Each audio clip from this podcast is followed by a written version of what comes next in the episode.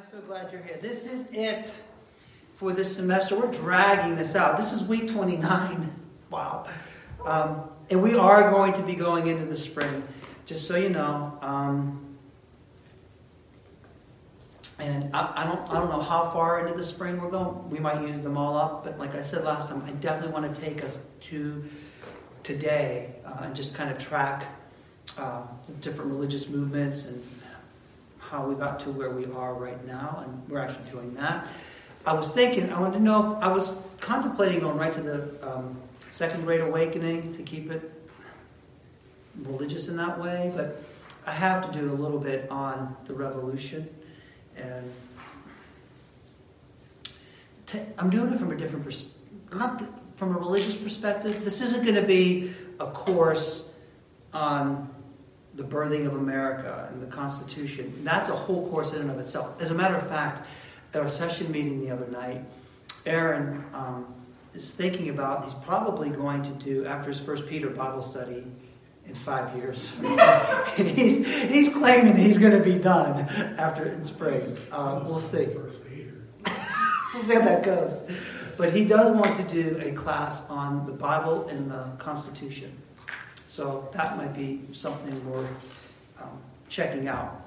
And it'll get much deeper than this, obviously. So, so we're just going to kind of look at the religious influence, participation of the church, uh, especially the Puritans tonight. I don't know how long it's, we're going to go. it shouldn't be too long. Um, also, when we come back, Lord willing, in the springtime, the first class will probably be um, America or Christian history and slavery and that whole issue there. And then we'll probably go to the Second Great Awakening uh, right after that. But for tonight, religion and the revolution. Again, just some of the influences. This is going to be a deep dive or anything like that into um, uh, the history of, of the civics or, or, the, or the war, the Constitution, or the Declaration, or anything like that. It's kind of an overview. So let's pray we'll get to it. Father in heaven, we do thank you so much again. Just love this group. Those that are tuning in, those that are here, Lord, uh, we do want to lift up Kevin and Joy and ask that you grant them traveling mercies as they head to Missouri, Lord God, and just pray for that situation that you would be with them and comfort them. Uh, do want to um, also pray for Sandy and her husband. Just pray that you would keep them, give them comfort, Lord, and healing. Um, as they battle illness.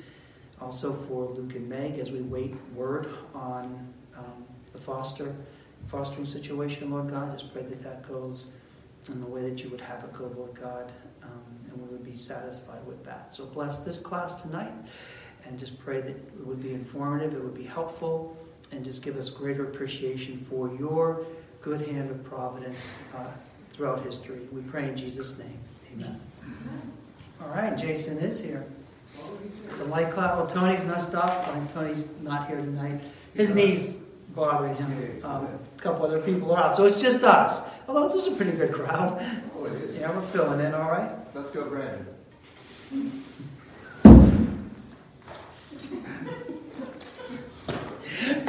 so we picked up from last week. So we left off last week. The, the last words we heard from that dude was "Let's go, Brandon." The first words we heard this week. Okay, so let's get into our lesson here. Um, just another, um, real quick on, on your outline. This outline isn't as, as extensive as some or some of them usually are. There's going to be a lot that I say that's not under any heading in your outline, so if you could fill in with your notes if you'd like to do that. I kept that brief as well. So uh, let's just start with a background leading up to the Revolutionary War. Um, just just what was going on, kind of what was the context leading up to that in America. Just a couple fun facts. First of all, uh, at that time, America was experiencing great, great, great population growth. Uh, this was there was real prosperity going on, a lot of trade. People were making lots of money, and England That wasn't lost on the motherland. That, that's for sure. Um, real opportunity to gain property and, and, and, just expand, and so this was kind of the, becoming the place to be um, in the mid 1700s. So, for instance, in 1713, the total kind of population from England, uh, Western Europe, and, that, and that area coming over was about 300,000. By 1760, it was 1.6 million, and then by 1776, it was 3 million. Those are big numbers for that time. So this it was uh, opening up new territories, the beginnings of westward migration. We'll talk more about that when we come back in the spring, Lord willing. But just filled with adventure, filled with opportunity. It truly was the and it, well, I'm saying past tense was the land of opportunity. We'll see if it remains that. Um, also, as we think about the, the Revolutionary War, there, there, there were effects from the Great Awakening that helped really kind of, and again, this is a spiritual perspective, kind of galvanized the, the colonies a little bit um, in, in some ways, especially with, with Whitefield. So some of the effects were, for instance, before the Great Awakening, most people were still tied to England when they came over here. They didn't see themselves as Americans, they saw themselves as Englishmen in the colonies, that kind of thing. And they still had loyalty to, to the crown and, and to England, to be sure. Um, if you remember several lessons ago, even the Puritans were, were writing back to the, the, the, King of England and you know expressing their loyalty to, to the crown and, and so forth. So it wasn't uh, they, they still saw themselves as an extension of, of England in many ways. You can even see it in the names of, of the places when they came over. New England, right?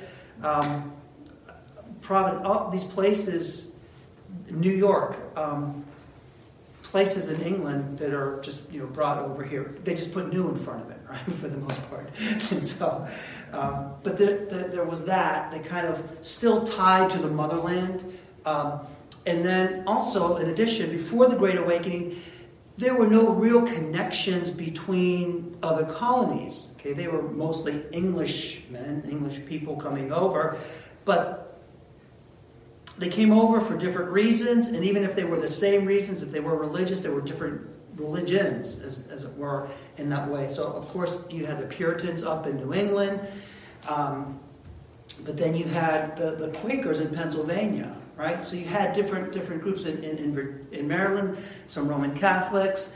Um, the Carolinas, especially I think South Carolina, wasn't very religious at all. And they were here for, for opportunity too. All of them to a degree, some more than, than others, but there was nothing really that kind of um, brought them together. They were like independent states almost in, in many ways. Different outlooks, um, different principles in, in, in different ways. Uh, again, so more looking back to England than looking north to south. Now, after the Great Awakening, and this isn't just all dramatic and all at once, but you had this thing started to shift, and that's when we started to become, in God's providence, more American in, in that way. So after the Great Awakening, there was more interest in other colonies.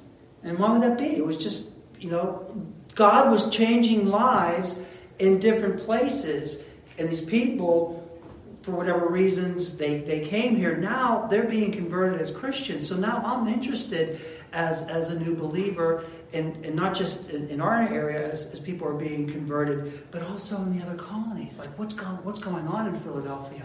You know, what's going on in, in, in Virginia? Even what's going on in Savannah?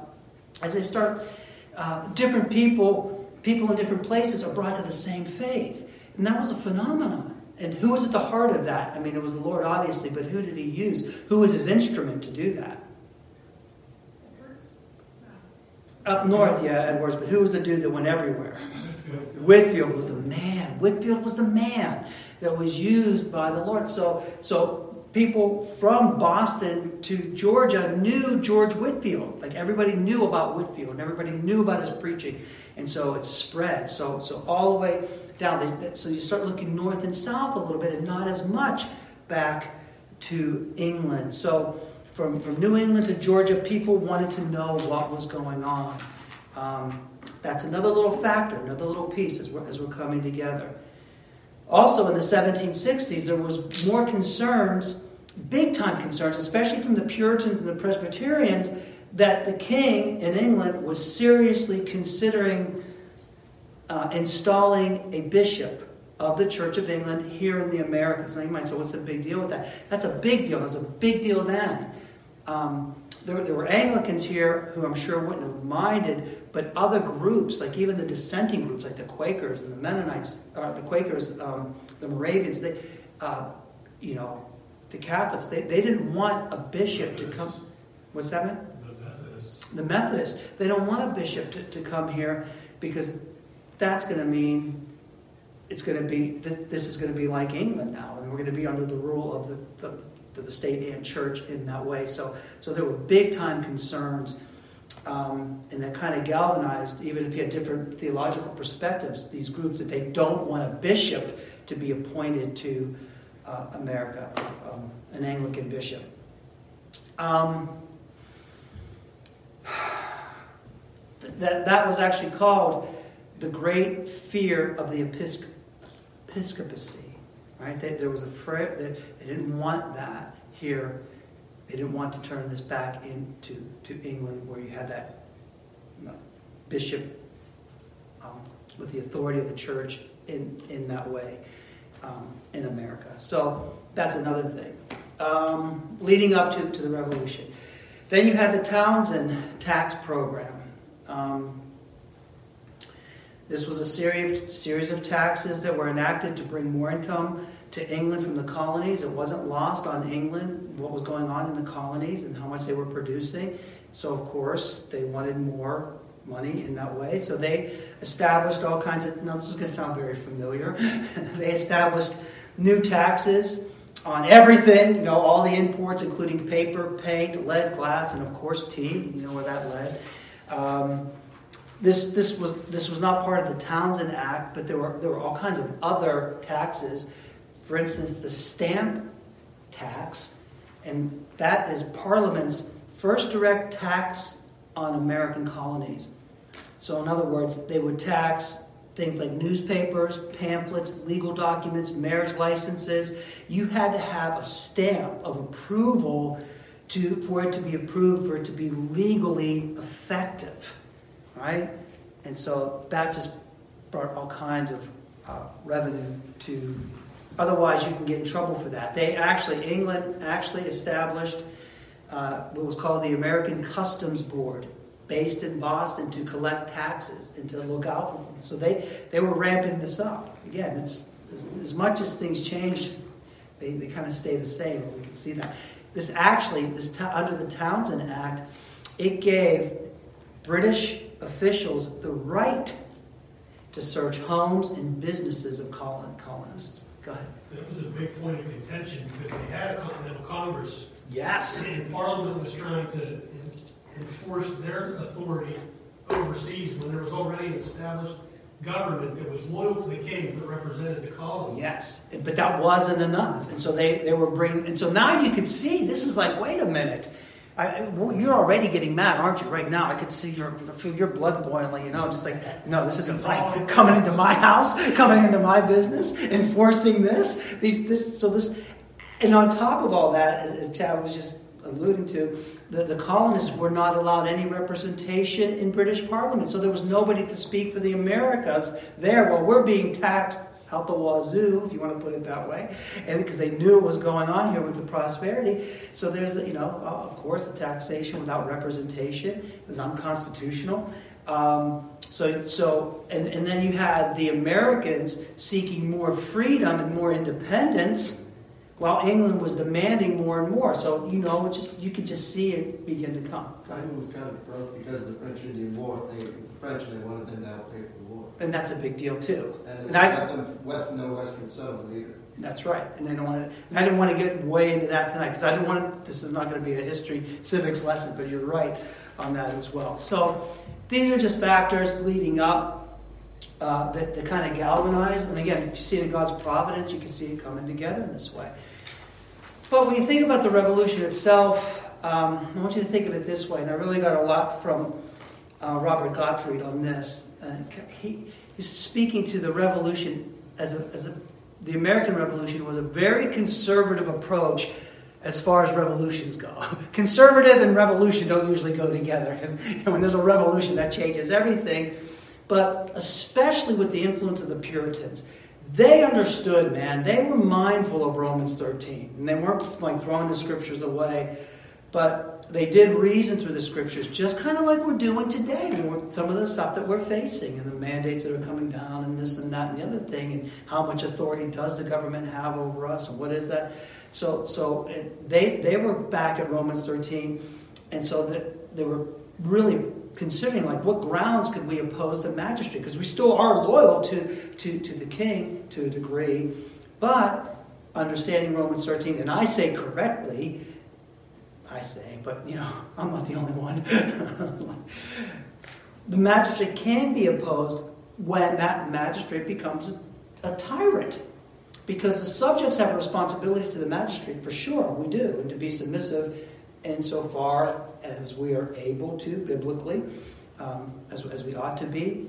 And that's where some of the rub comes in, even among Christians. Now, what's that mean? Like, how far do we go? Um, you know, so, so that's kind of where we have those internal struggles.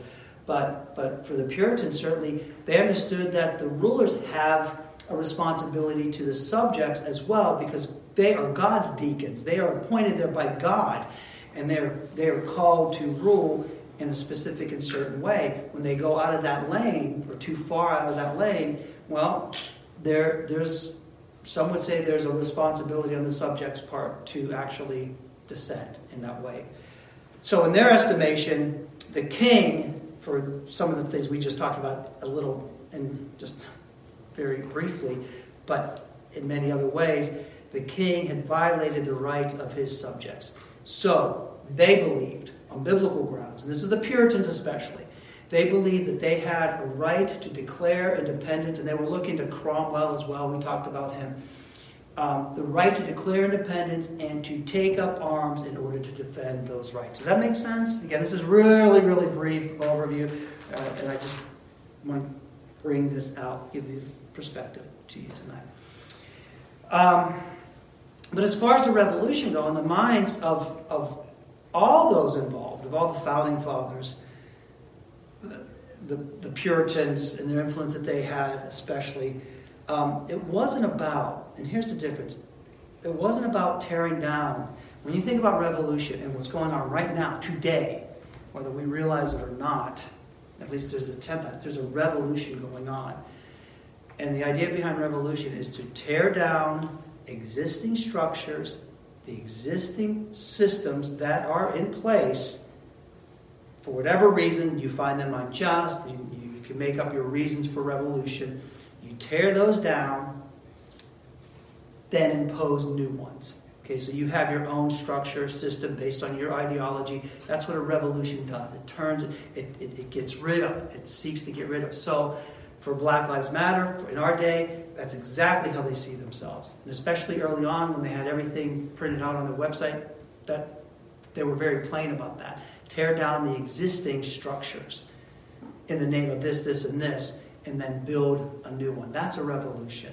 Okay, that's that's um, th- those always end badly. Think of the French Revolution. This, that's what they wanted to do: tear down the structures, tear everything down, and, and kind of build up um, from there. Then you ended up with Napoleon, and that didn't go so well. Uh, eventually, uh, ended up with Napoleon. That didn't go so well. Um, you think about what the Marxists, any kind of Marxist communist revolution, where how does it end? Oppression, suppression of truth, threats of violence, actual violence. Um, inequity, inequality under the law. That's what you have collapse, that's one of my words here, corruption, poverty, division, death. Okay? And, and again, just saying we're not going to get off on a tangent, but we're kind of finding ourselves in the midst of that. That's why we get so mad when we see these reports like, what? That's, that's so plain to see. That's just so just. The law is very clear there. No, it's not. Because that law doesn't apply anymore. That's a, it, that's a law that, for the revolutionaries, that's an inequitable kind of law. So We're going to put a new one in, right? So that's what they do, and that's that's it. Always ends badly. It always ends up. They they they promise utopia if you just do it our way. Uh, you could go back in history.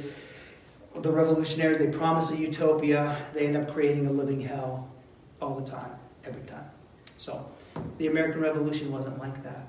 They weren't about tearing down to replace with new, but they were about protecting and maintaining God given rights, traditions, and ideals. Do you understand? That's a big deal. So it wasn't like, you know, we're going to just tear this down and, and build something new. They started to build something. They wanted to maintain that. And they wanted that equal rights, liberty, pursuit of happiness, justice for all. So that was at the core. And this was really on, on a, a biblical foundation, especially for the Puritans. So they, they sought not only to establish, but also maintain personal rights, political and religious freedom. When you have other revolutions, when people put themselves in the place as God, what happens to personal rights? They, uh, what happens to political and religious freedom? It's gone. And they come after the churches all the time, after the real Christians. So the Revolutionary War goes to the Declaration of Independence, the Constitution, the Bill of Rights, all of that to, to um, create, to help promote and maintain, insofar as we're able, peace, prosperity, um, equality, opportunity for all. And that's part of what's made America so great. Okay, so I'm getting into civics again, so we're going to of go out. Um, but that this really united the colonies into one nation. That's when we started to talk about America, you know, as, as a nation. Now, you still had the states with their independence until we've been very recently in, in, in history. Everything's become mono, what, what is it? Kind of one now. It wasn't like this, man. But even back in the 70s, you'd go to another state, you thought you were in, like in another country sometimes, and they had their laws, which was a good thing, not necessarily a bad thing. Oh, you don't have a McDonald's down here? Oh, um, you know, just that everybody had their states' rights. And, and, that was local, and that was good. But now everything's homogenized, right? We just have everything kind of one. Doesn't matter where you go.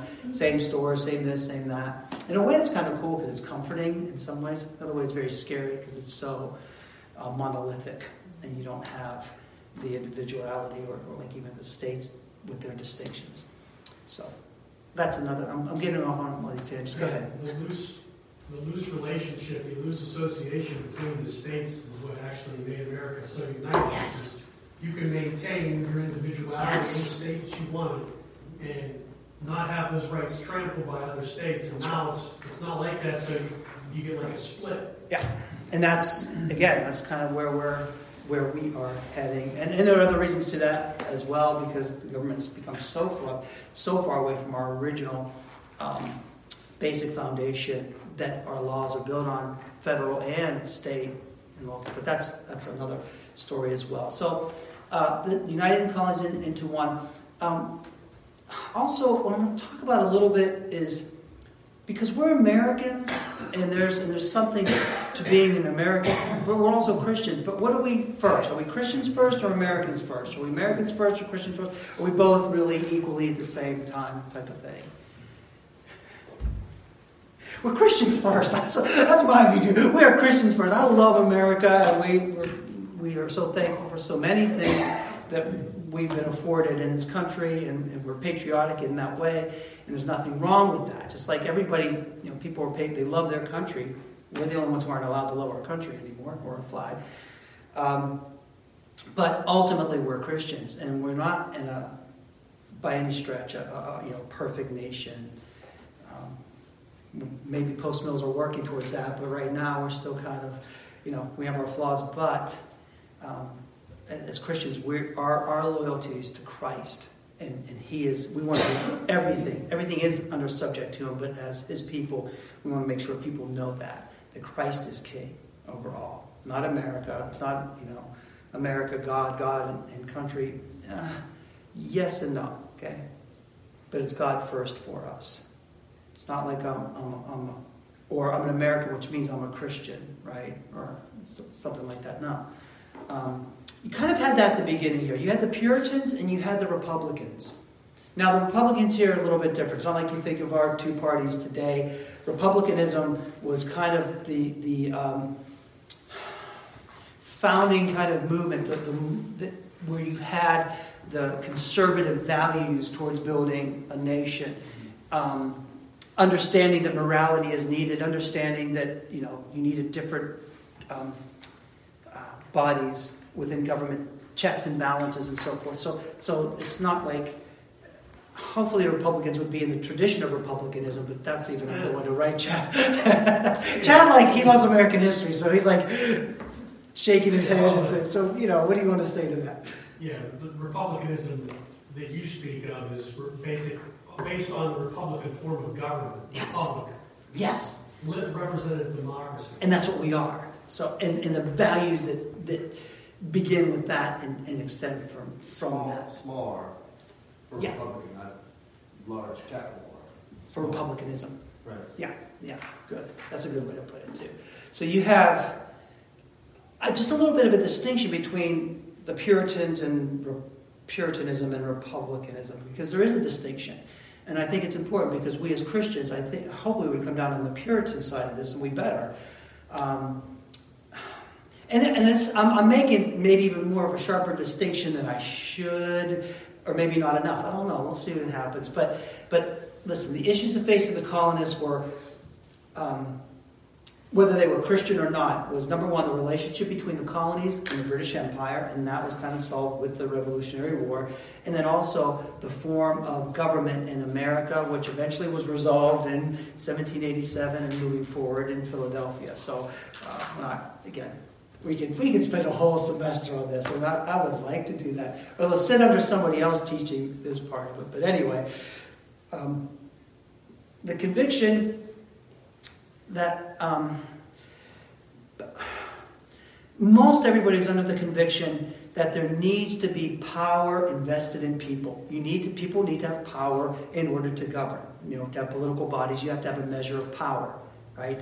So if I'm going to be there, uh, even as a pastor, there's a measure of power, delegated authority that we have uh, given to us even by the congregation. Um, in, in, that way, but, but, but for political bodies, in order to get things done, they need to have a measure of power. But power left unchecked will always lead to yes, abuse. Correct. That's that's just that's the way it goes. It's the racetrack theory of mine. It's always leaning left. It's always pulling to the left, right? Uh, you, are going to have uh, uh, with, with, with, that corruption and, and abuse, that, that, loss of freedom eventually, breakdown in laws um, and, and enforcing laws, loss of rights, rights that you know ultimately are endowed by God in that way. So the Republicans, Puritans, they did believe in representative government, right? Representative republic. Uh, the social contract, we're not going to talk about that with John Locke. That's kind of the idea. There's an agreement as, as the people elect their, their government officials, and that, that whole theory that you know, government by the people, um, of the people, for the people. So that, that's kind of understood. The, the, the Puritans, the Republicans, all understood that you need a moral foundation, right? That has to be checked. That, I'm just making sense so far. I'm just trying to get a little bit of, we're getting it into the difference. Um, because not, not all the founding fathers, by any stretch of the imagination, were Christian.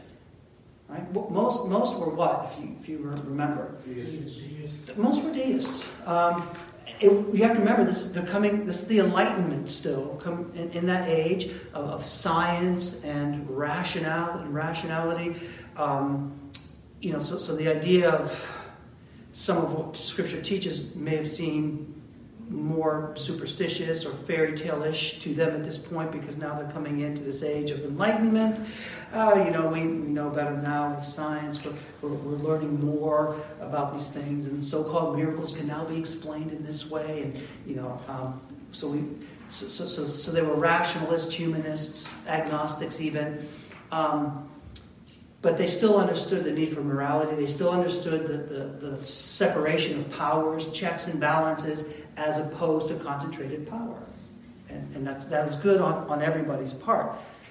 Um, but when you compare the, the Pur- Puritans and, and the Republicans, as it were, and some Puritans and Republicans, just like we're, we're Christians, but we're still American conservatives, you know. It, but try to make that distinction. So, for instance, for the Puritans, man, they understood, just like we understand, that our fallenness in Adam is the root cause of sin and corruption. We know that. We know where that corruption comes from. We know the sinful nature of man. And we know that nobody's immune from that. As Christians, we're transformed by Christ, obviously. But if you're not in Christ, that you know that's that's where the trouble comes from, from our sinful nature in Adam. The, the cure to that, or the hope is the gospel, and that we understand that. The Puritans understood that. But the Republicans, who didn't necessarily believe in God in that way, the biblical God, like the Puritans did, they believed that it was man's natural tendency to abuse power. Okay, now where does that come from? yeah, I mean, the Puritans got it right, but, but if, you're, if you're not going to hold to you know, sin the way Bible defines it, we just know the nature of man. He kind of tends towards that anyway, abusing power. See, but you see the difference there? They kind of get to the same place, but just in a different way. Um, I think ultimately that costs us, obviously, because you can you can still have morality, but but once somebody comes with something else and has a really good argument for it, if you don't have biblical arguments to counter that, you'll end up going that way. I think that's kind of what happened uh, to us.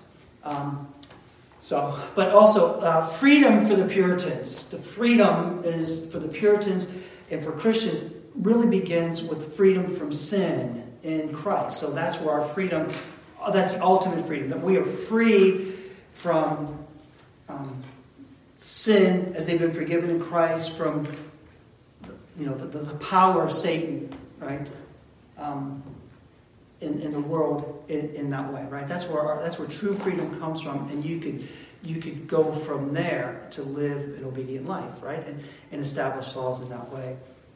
Freedom for Republicans was really freedom from tyranny so as to pursue life, liberty, and happiness. So they're not going to say, well, it begins with freedom from sin. Well, with freedom from sin, then we can pursue life, liberty, and happiness in that way.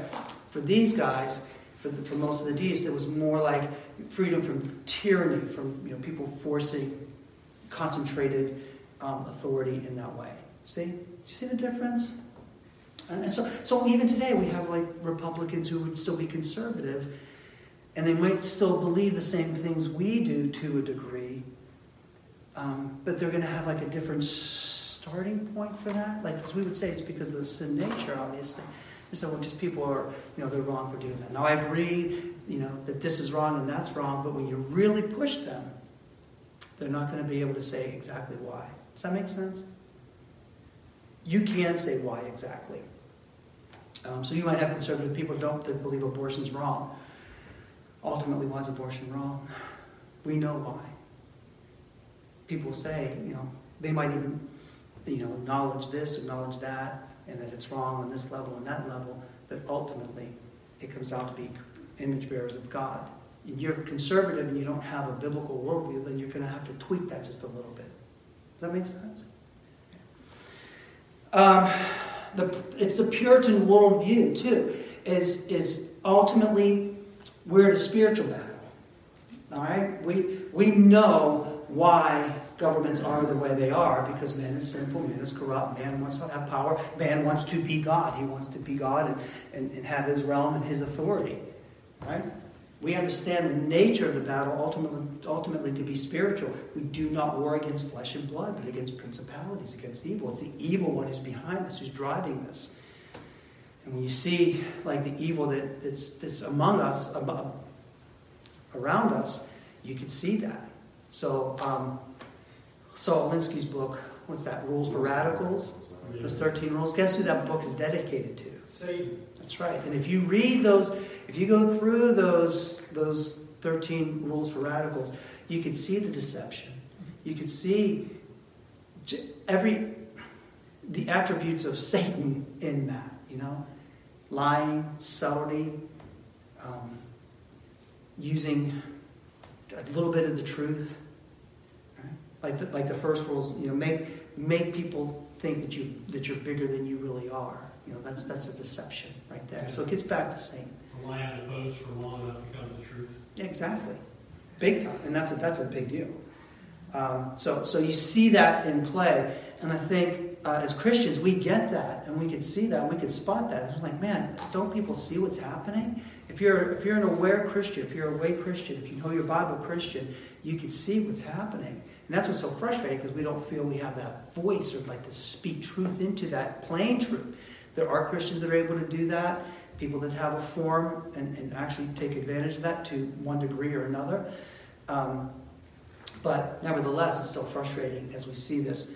So, but that's that spiritual worldview that we hold as Christians, as opposed to a lot of the Republicans, if they're deists or rationalists, um, humanists, they're not going to see it that way. So for them, their worldview is going to be come down to like liberty versus tyranny, which is a result of you know that, that fallenness. We agree with that, but you see that that's why we're Christians first, instead of saying you know um, um, I'm a conservative and I'm an American Republican in that way. Before that, we're Christians because we have a, a, a deeper world a, a worldview that is embedded in Scripture. Now, they, they wouldn't necessarily disagree with everything, but our worldview is comes from Scripture itself. That's, that's, what we, that's what we start with. That's our presupposition. Does that make sense? Okay. This is, this is just, I'm just saying, this is kind of what's going on at, at this time. And so, as, as Puritans, we would agree, like with the Republicans, in, in that way. Um, but there would, there would be difference. Christians could say that Republicans were borrowing from the Christian worldview, they just didn't go deep enough. And I would still say that, right? Because both long for a time where both righteousness and freedom would reign. And it's just interesting to note that so many of the, of, of the religious leaders, the Puritans and others, Jonathan Edwards and others, had a post-millennial view of the end times. And so they really sought and, and, looked for a time when there would be this golden age, there, there would be a Christianization of, of the world, at least have Christian ethos, which is better than not, right? Because we're trying to find out what it's like to not have a Christian ethos or um, kind of influence in the world. That start you're going to have some kind of influence. Best to have a Christian one, even if people don't agree, because that's that's changing. Um, and, and so the, a lot of the, the, human, the humanists had that ideal too for a better humanity, you know, that freedom, that religious, the pursuit of happiness, that kind of thing. That, that's kind of eschatological. You're looking for that golden age in, in this time in this life. So, you know, just, just pointing that out a little bit of difference. I thought that was very interesting. I like that. The Puritan ethos, ethos uh, set the tone for the Patriots for sure. Um, they knew that their cause was just, so they did they, they justified the, the, the, Revolutionary War because they were just, that this was unrighteous what the king was doing and England was doing and imposing this. So, and you had Puritan preachers uh, preaching that, you know, that, that as, as, public servants um, were to live sacrificial lives and, and live for one another. Um, uh, you, had, you had preachers that would preach perseverance in the face of real adversity. You know, so the idea was, look, God brought us here. He brought us to this wilderness. We're making it. We're turning it into something, and He has seen us through in this way. Um, in his providence. So we want to work hard and trust God. And so even when we're up against amazing, you know, odds that we should be getting crushed, we're going to persevere. We're going to continue to fight. We're going to continue to rely on God and His providence. And we know all the stories, like you can see God's providence. What was the one um, with, with Washington when they were crossing? The, with, with, with, the fog and the, the British troops, they would have seen them, and but providentially they went at this time when this fog just kind of lifted, so they weren't seen, and they were able to win that battle. I, all kinds of stories like that. You can see God's hands of providence. Uh, New England preachers, especially, they preach powerful, patriotic sermons. Uh, they would preach to the militia. They would go to the camps. Many uh, Puritan pastors served as chaplains as well uh, for the militia. And, and so that was, um, you know, notable patriotic sermon preached by John Witherspoon, who was at, Prince, at Princeton. Witherspoon was an Irish Presbyterian um, in, in May of 1776. And I'm just going to tell you the title of his sermon. I always struggle to come up with titles for my sermons, and I, I, I confess I don't put a lot of time into it necessarily, unless I, you know, really moved in that way. Sometimes I'm just thinking, okay, whatever, Providence or something, you know, whatever that is. But check out the title of this sermon. Quote, The dominion of resisting unjust tyranny and the necessity of believing that God could bring good out of the evil situation of the day. That's a nice sermon title. I can read. I, I didn't bring my book again, but I wrote it. What's that? Well, I used to see titles of their books, you know, the Puritan books. The, the titles might, they're like, yeah, yeah. They, they always have to shorten them up, abbreviate them. So, um, but you know what? After two, less than two months after preaching this sermon, as a delegate from New Jersey, Witherspoon became the first clergyman to sign the Declaration of Independence. Um, I think the only clergy. So, so you again, this is this is going on um, spiritually, be you know amongst this in this way. On the other side, Joe, you did have some loyalists, and uh, about one third of the people that have had, um, come over, emigrated, or came to America, to the colonies, uh, remained loyal to the king and were against the war. They were used by the British in different ways um, to kind of undermine the, the effort. Um, and also, the, the loyalists were joined by the good old pacifists. Um,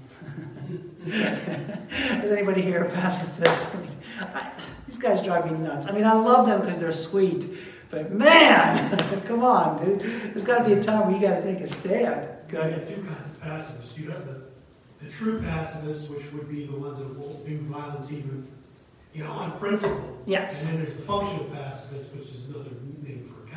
Yeah, well, these I, I admire the true, pa- obviously the true pacifists in that way, insofar as they're sticking to their principles. The, the mm-hmm. cowards that you know they're just afraid for their lives. The true pacifists they'll die for, and they get in trouble for what they believe in. And so they're they they actually have courage in that way, and that that is admirable. I don't agree with it at all, but I appreciate that more. I can't stand the people that just use that as an excuse, just like with anything else because of their own fear. We're not going to get this. We're not doing this because they're afraid, and they'll say other things.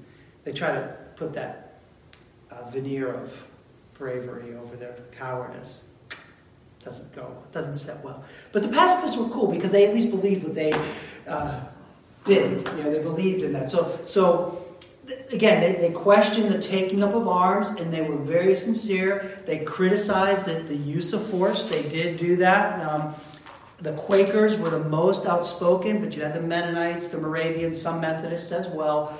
Um, what they did do, and what was notable about many of the pacifist groups, especially the Quakers during the war, is they they did provide um, relief and service to combatants of both sides. So they they they tended to the wounded of both sides, and they helped um, shelter or house mm, you know soldiers from from both sides. So so they were true to to that.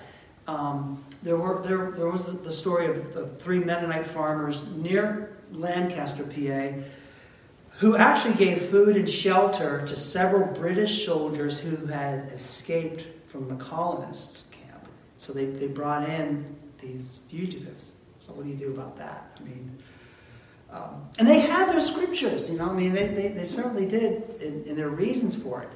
But you're giving aid and comfort to the enemy, as, you know, these guys escaped from the colonists' camp and were taken in by, the, by these Mennonites. Um, what would you do? What do you think happened to these guys? Trying for treason. I, they wanted to be well. They they were heavily fined. They were heavily fined, and they were they served time in prison. So they were willing to, um, for what they believed in. Again, misguided, I think, to, to that extent as they were. They did they they didn't back down, and so they did serve that time. As a matter of fact, it was George Washington who got their time and their fines reduced. So, go figure. Right? Um, Anthony Benezet, he's a Quaker preacher. He was one of the most outspoken critics of the war, and he said this quote: "Christ enjoins us to love our enemies." So, what do you do with passages like that? To love our enemies, to bless those who curse us, to um, feed the hungry, to give to, to give them cold water in the name of Christ. He goes on to say, war requires that votataries, in other words, those devoted, um, that kill, destroy, and lay waste. So war requires that we do that.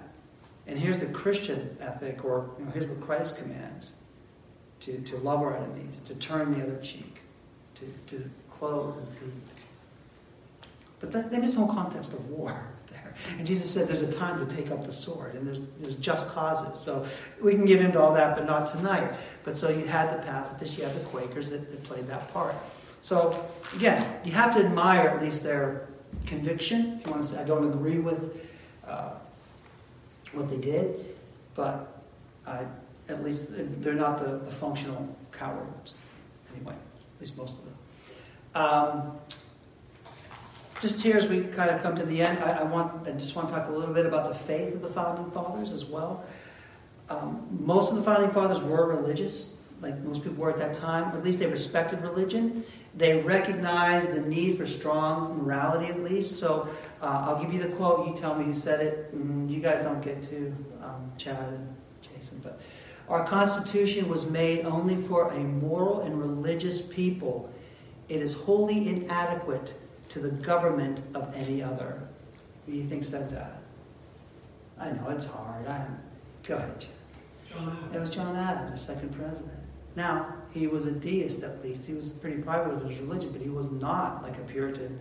But he had he understood, as most of the founding fathers did, that you need a moral and religious people. Well, what's happened to America? Where are we at now? This is one of the reasons this experiment, this representative republic, has to have that foundation. Um, so that we're crumbling in, in so many ways, and it just boom, boom, boom, one after another. Because if you don't have that morality, which is Scripture, they had it at that time, and they were conservative in that way.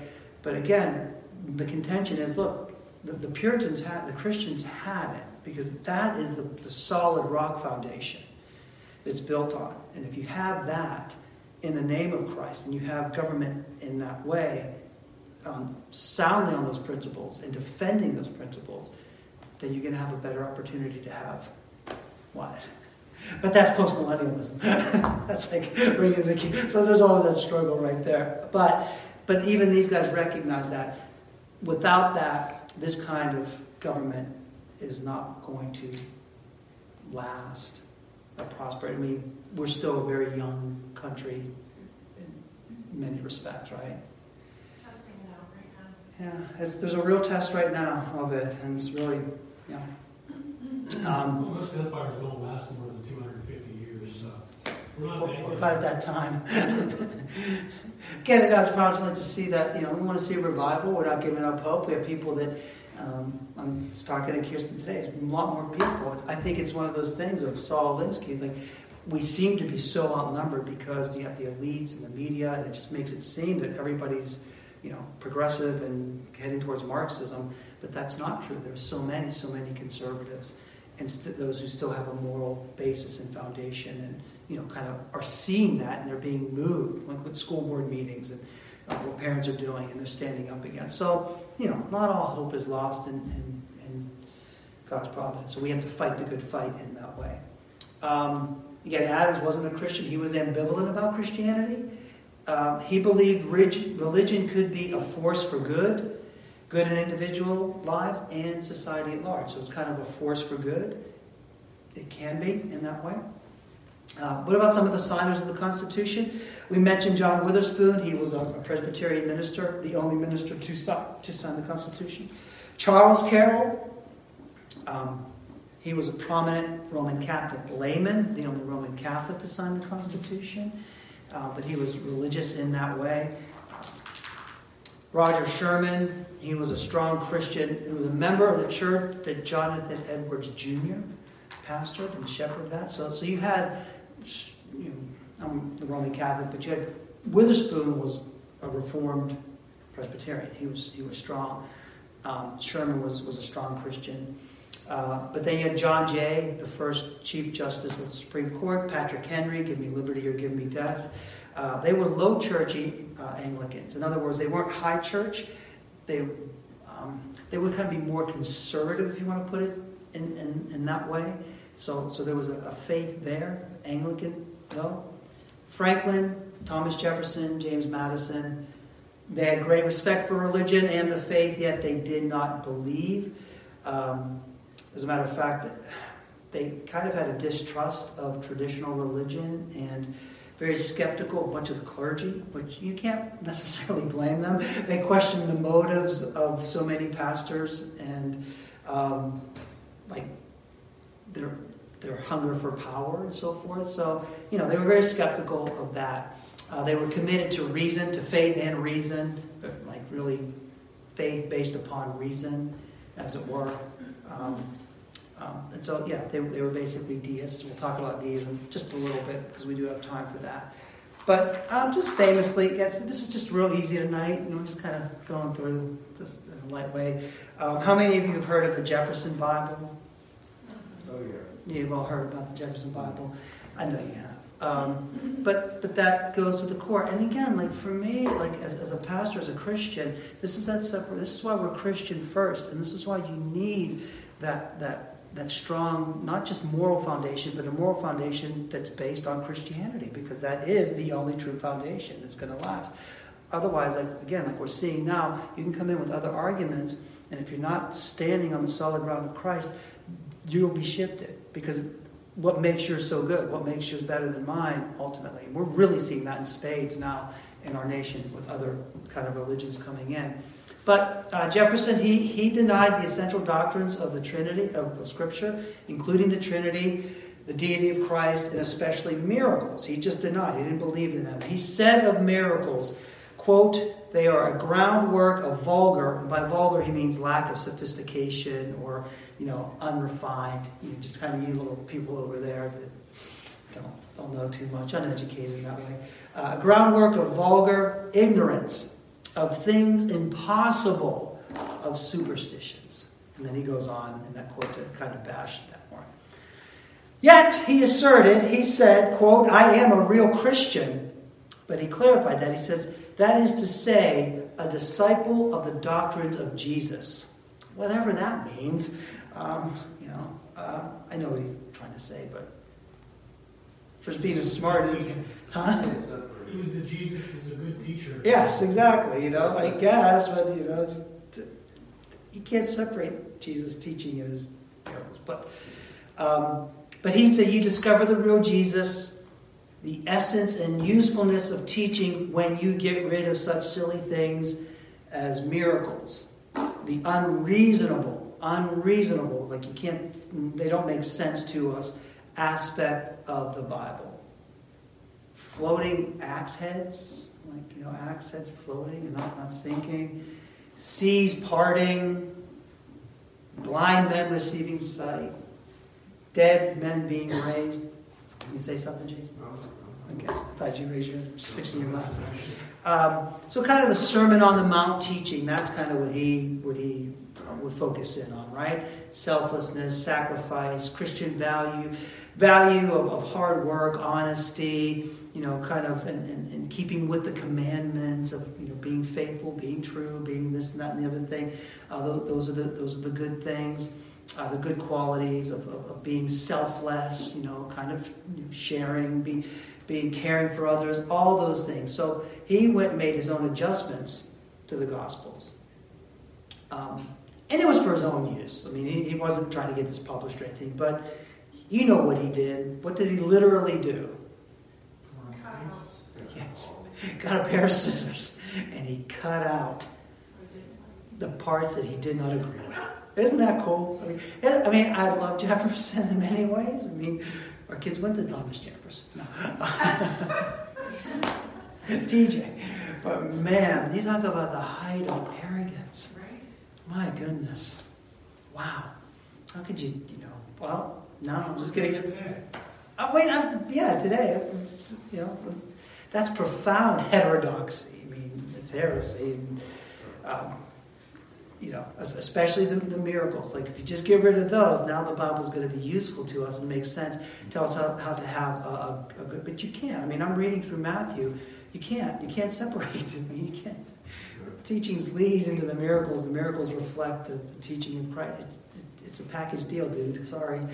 Um, can't can't cut that out. So that again, is I think we're seeing the fruits of that kind of thinking as, as we come to, to where we're at today. Um, James Madison, he's the principal author of the Constitution, as you well know. Um, again, Jefferson's successor to the uh, president. He was the, the fourth president. Um, but he was, and this is, what do you make of this? He was intensely private about his religion. What do you think about people who make their religion, to them, their religion is it's a private matter, it's intensely private to me? What's that an indication of to you? Unbelief. he gets right to the point. He doesn't mess around. and why? I mean, it's, it's just inconsistent and contrary to what we're to be as Christians. Given the ministry of reconciliation, let's go with the world and the nations. How do you do that privately? That's not a good sign. If somebody tells you, "Oh, I'm very religious, but it's very private. I'm private about my religion," well, then you know you're in big trouble at that point. Um, yeah. Although he was an ardent supporter of religious liberty, and, and, and, you know, in, in that context, It's Jason. like no comment, but you have, Yeah. com- let them know of comments and other things, like Yeah. pertaining to secular matters. Yeah, it's just, and especially as as Christians, you know, then well, it's it's private. It's between me and God. Well, you know, that tells me right away. Ultimately, it, it, it- ultimately, but right away, it's unbelief because now you're just like, we need to be shouting it from the rooftops. We can't be ashamed or um, embarrassed of our faith. We need to be proclaiming, just like Chad said. So, um, again, these these are guys, good guys, but. Uh, on the separation of church and state, again, what was the big deal there? We're not, we're not going to get into Jefferson's letter or anything like that. That came a little bit later on to the um, Baptists. But um, um, this is Madison. There's a quote from Madison. But again, what was the big deal for them? What was the big concern?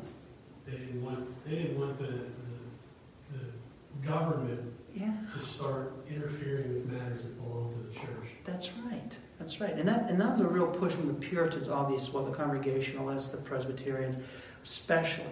You know, because they, and that's what's so unique about, I mean, really from early on in, in Christianity, that you finally have the state not directly involved in, in the faith, as it were, but it's the faith that's kind of affecting the state, you want to put it that way. And early on, there was a, a, a Christian ethos. And that's why, in so many ways, we are the country that we were. And hopefully we'll Tax become. exemption came along and I guess it control. Huh? Churches with tax exemption, that's. Well, yeah, I mean, but, and that's why once we give something up to the government, that's that's how they get in for sure. But even that corruption, I mean, the church had a lot more influence on the state, right? Because of the, the freedom of the church, and again, the, the foundation of our Constitution, Bill of Rights, our laws, so much is based on Scripture, and and so much of that that again, it's much better to live under a Christian ethos than a Marxist ethos, which is which is coming. Um, people might not like it. Oh, you're so strict. Oh, you have laws against adultery. Oh, you have laws against homosexuality. Oh, you have laws against gambling. Okay, you know. Now, laws against Christianity. Yeah, now and and now when when you're imposing, if you want to put it in quotes, imposing Christian values, you have order, you have structure, you have freedom, and you have laws that are just, and there's equality under that under the laws. When you have a Christian ethos, right? You might not like it if you're a bad guy or if you're doing something sinful. You're not going to like it, but that's why they're there, you know. And it's to maintain order and structure, Parameters, huh? parameters. parameters, hedges, all, any, any, way, any way you want to put it. And we have a sound system. And that's why we have the checks and balances in our government. That's why we have a judicial system, the court system, based on the witnesses. That's right out of uh, the Pentateuch and Proverbs. Right? That's it. And it's right and it's just. So I would, we would, you much, we would much rather want to live under that kind of system that allows for freedom. You go ahead, you work hard, you keep what you earn. You know, whatever in taxes you need to pay, minimal, okay, right? That's the Christian ethos. Go ahead. You give up, you, you give up something so simple as bodily autonomy, where now the government's telling you that you get the death penalty if you don't take this shot. Yeah. We don't let you work. You could, you don't have, you don't have to take a shot, but you're gonna starve. See, and that's what we've come to. That, th- these guys will be rolling in their graves, as it were. Um, so, so that, that that's kind of the ideal because you know we're really getting bad now. America this, America that. And that's why people are coming to this country still in droves. This is this is the land of, of true freedom and opportunity, but it's really our Christian foundation that has allowed for this. Why do you think our advances took place, ta- had taken place? What do you think all the colleges and schools were founded? So you know more about God and His creation. Even if it's not just for preparing the ministers, it was that primarily, especially the higher education, uh, the colleges and universities. But even beyond that, it was about discovering God's world. So science was done through a Christian perspective, providential perspective, seeing God's hand in all of these things, giving glory to God and how He's made the universe. Right now, it's not like that anymore. So, yeah, um, yeah, you definitely want a Christian ethos because we might find out what it's. I mean, there still is to a degree, I guess, um, but we don't want the church and state. Now the state is regulating, and once you give in to the state, it's nice to have tax exemption, but like I don't know, Andy, you might feel stronger than I do about this, but I, I couldn't care less if they took it away from us. if we had to be faithful, I know you would be. I, I, yeah, if it's two dollars, three dollars, man, I, I don't want to pay them anything. yeah, I mean, so I mean, it's it's nice to get that exemption, but if they threaten to take it away if we don't do what they say, I'm ready to say, take your exemption. I mean, are we do we, are we oh 501c? Do we have like that tax exemption? I don't even know It's if we not do. five oh one C, it's No. something else. God knows what we are. But anyway, so that's because we don't want to be, because then they can start dictating, well, here's what you can and can't do, or we're going to take this away from you, and we're not going to give you this. And so we open up the door in many ways to, to allow for, for the state to come into the church. Um, it is, this was to keep the state out. And again, they, they turned it on their heads and said, you know, keep the church out of the state. That was never it. We're always to be influence the state. We want Christians to be in office. We, we want to have that salt and light. That's where our foundation is. That so you know people today are like you know oh the church is you know coming into the state telling us what we can and can't do. It's not.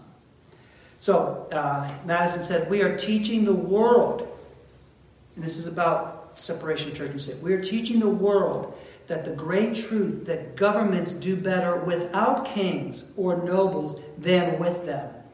The merit will be doubled by the other lesson that religion flourishes in greater purity without rather than with the aid of government.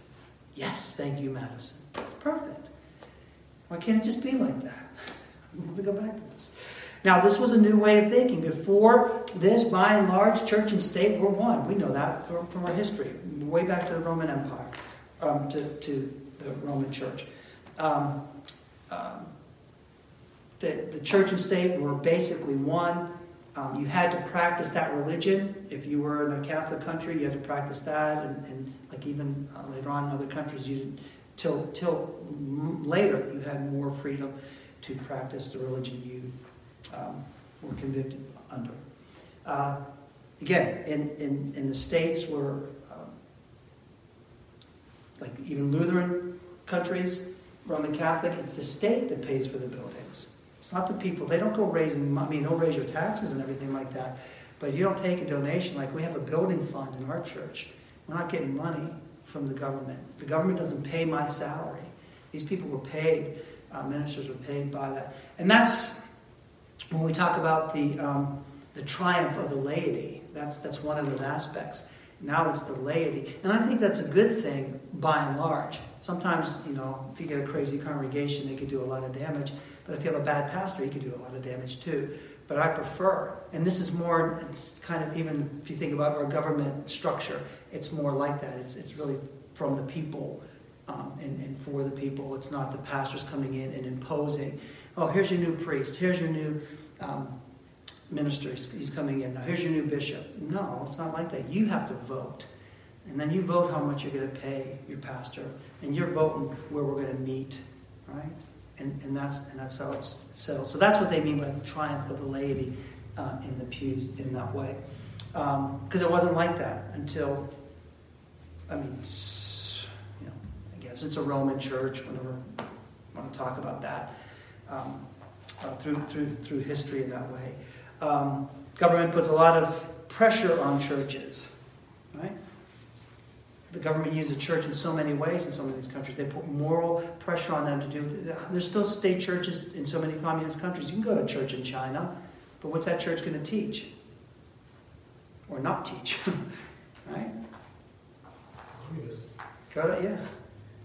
Right? So, so when the state gets involved, they can do all kinds of things in the name of religion. You know, talk to Hitler. Um, you, could just go on and on in that way. So whatever the church does has to be done with the support of the people. That's really the triumph of the laity. And I think that that's not a bad thing. It leads to charitable giving. You're giving from the heart as your relationship to the Lord. Um, you're not forced to tithe. You know, there's places that tithe, even to this day. I mean, when we're Roman Catholic, they would you. They didn't care if you were in the pews. they just they just were worried about their checks coming in. If you didn't tithe, you might get a letter from your um, diocese. You know, we haven't received your tithe or whatever your, your check. So, you gotta get. Did you ever get one of those? In? What, a pledge? They just expect you to tithe. If you're a part of that parish, you're expected to give They money. squeeze everybody, and then, Yeah. like, then they're like, we're gonna raise two billion dollars in our area, and, Yeah. uh, they try to force people, they guilt people into committing even more money. Yeah, And and that, come and make sure that you're doing. Yeah, and see, and that's that. And again, you could see with the Puritans and the American Constitution form of government, all kind of plays into this, even, even within the church structures. Um, there's that there's that kind of biblical framework and freedom. Like we, they would go back to the Book of Acts. This is especially uh, in terms of the churches and so forth. So so tithing is, is voluntary. It's, it's between you and the Lord. Um, volunteer, volunteerism, that's a big deal. America's, we're such a generous, gracious, giving country, more than any other ever in, this, in, in, in the history of this world. How gracious America is, how much it sends out to others. Now they're getting very irresponsible with that, but you know, doing good, bringing people into our country. We, there's so much immigration to our country. There's so much good about the hospitals. If you think about the, those those services, people will come to America because we're on the forefront of that. That's rooted in Christianity, the care for life. All there's so much good, and it's and so much is when, when there's natural disasters, it's it's America that gives, and Americans who give. We have the Red Cross, we have the Salvation Army, tons of charitable organizations. That's volunteerism. That comes out of this. That's a great legacy uh, really from, from the Revolutionary War from that time even to today. People freely giving of their time, of their talents, of their resources to help others. When it's the state running it, well, that's compulsory. That's you have to give. And we're going to come after you. And you must do this. And we're going to raise your taxes this much. And you're going to make sure you do this. Right? You see it? It's exactly where we're. So, uh, the formation of a nation, the founding principles were and are biblical. Um, so it's, it's, it's, it's the three um, institutions it's the family, it's the church, it's the government given by God. We realize that and understand that. Out of the Revolutionary War, also, especially after the Second Great Awakening, we see the rise of different denominations that come along. Uh, there was a strong deist movement as well at this time. And, um, you know, just, just so you know, real quick, just a couple minutes, you guys know what deism is, don't you? What is that then? That's why they. I believe it is a, is a higher, Yeah, there's there's a God. Watchman. God, but not Jesus. That, yeah, well, the, the, the whole idea, and this is where the deists come, is God was nature's God. And see, that- you can see that language in our early documents.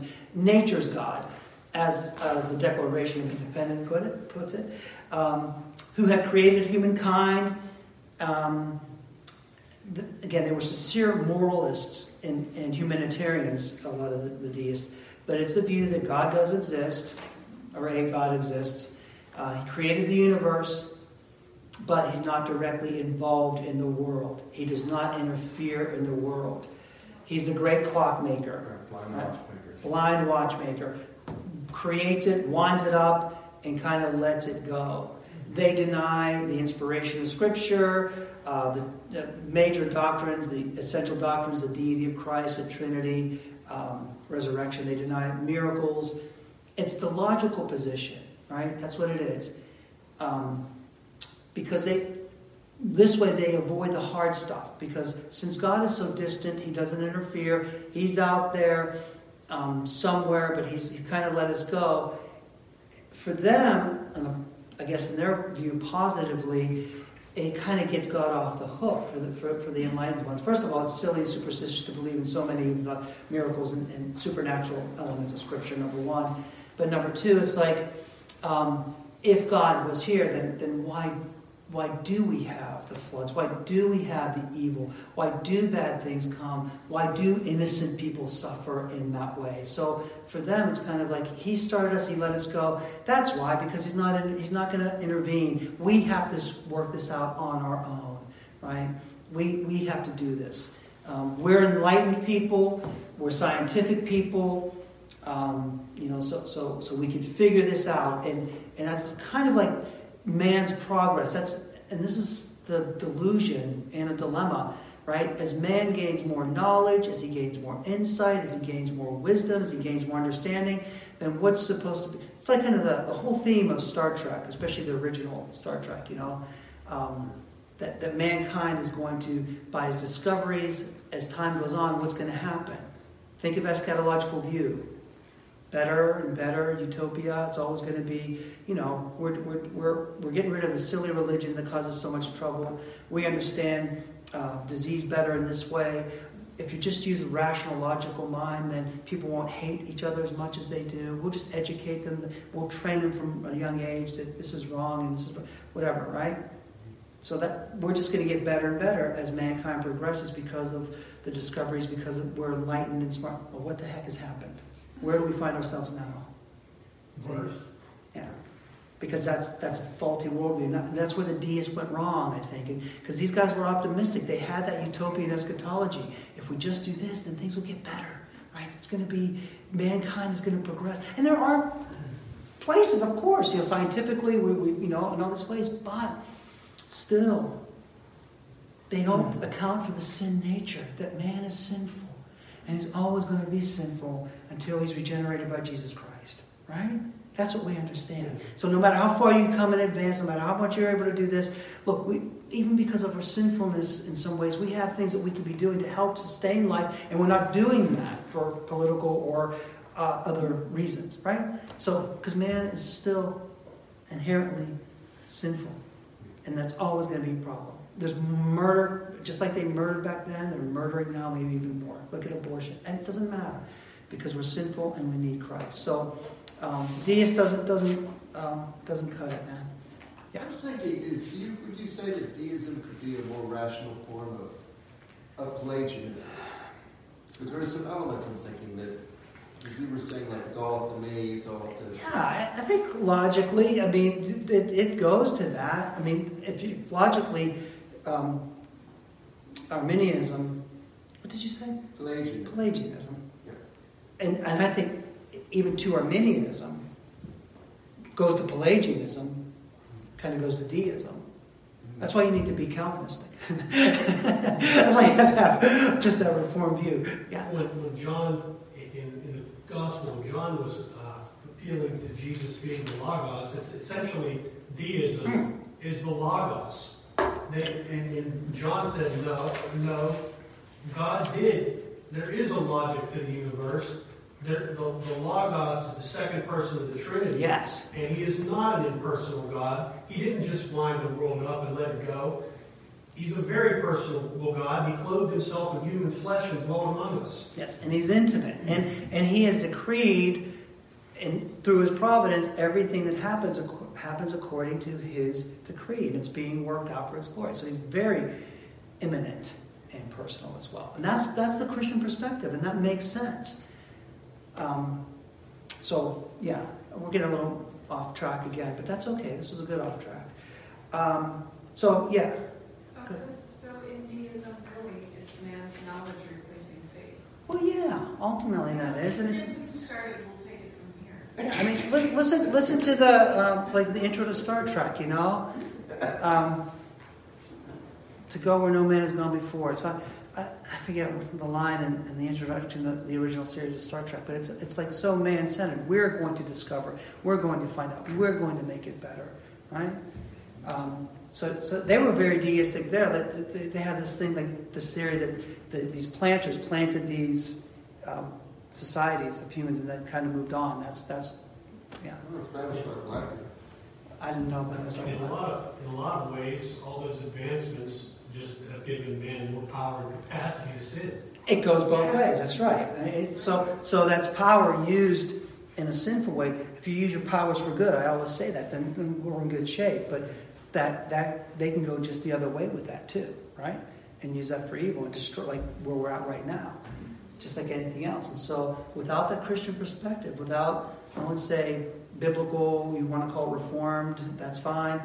Perspective, everything else falls short. So, like even the Arminianism, consistently and logically, you end up a Pelagian, and then you end up kind of a deist too, like logically. It's just, you're just out there, and it becomes man-centered.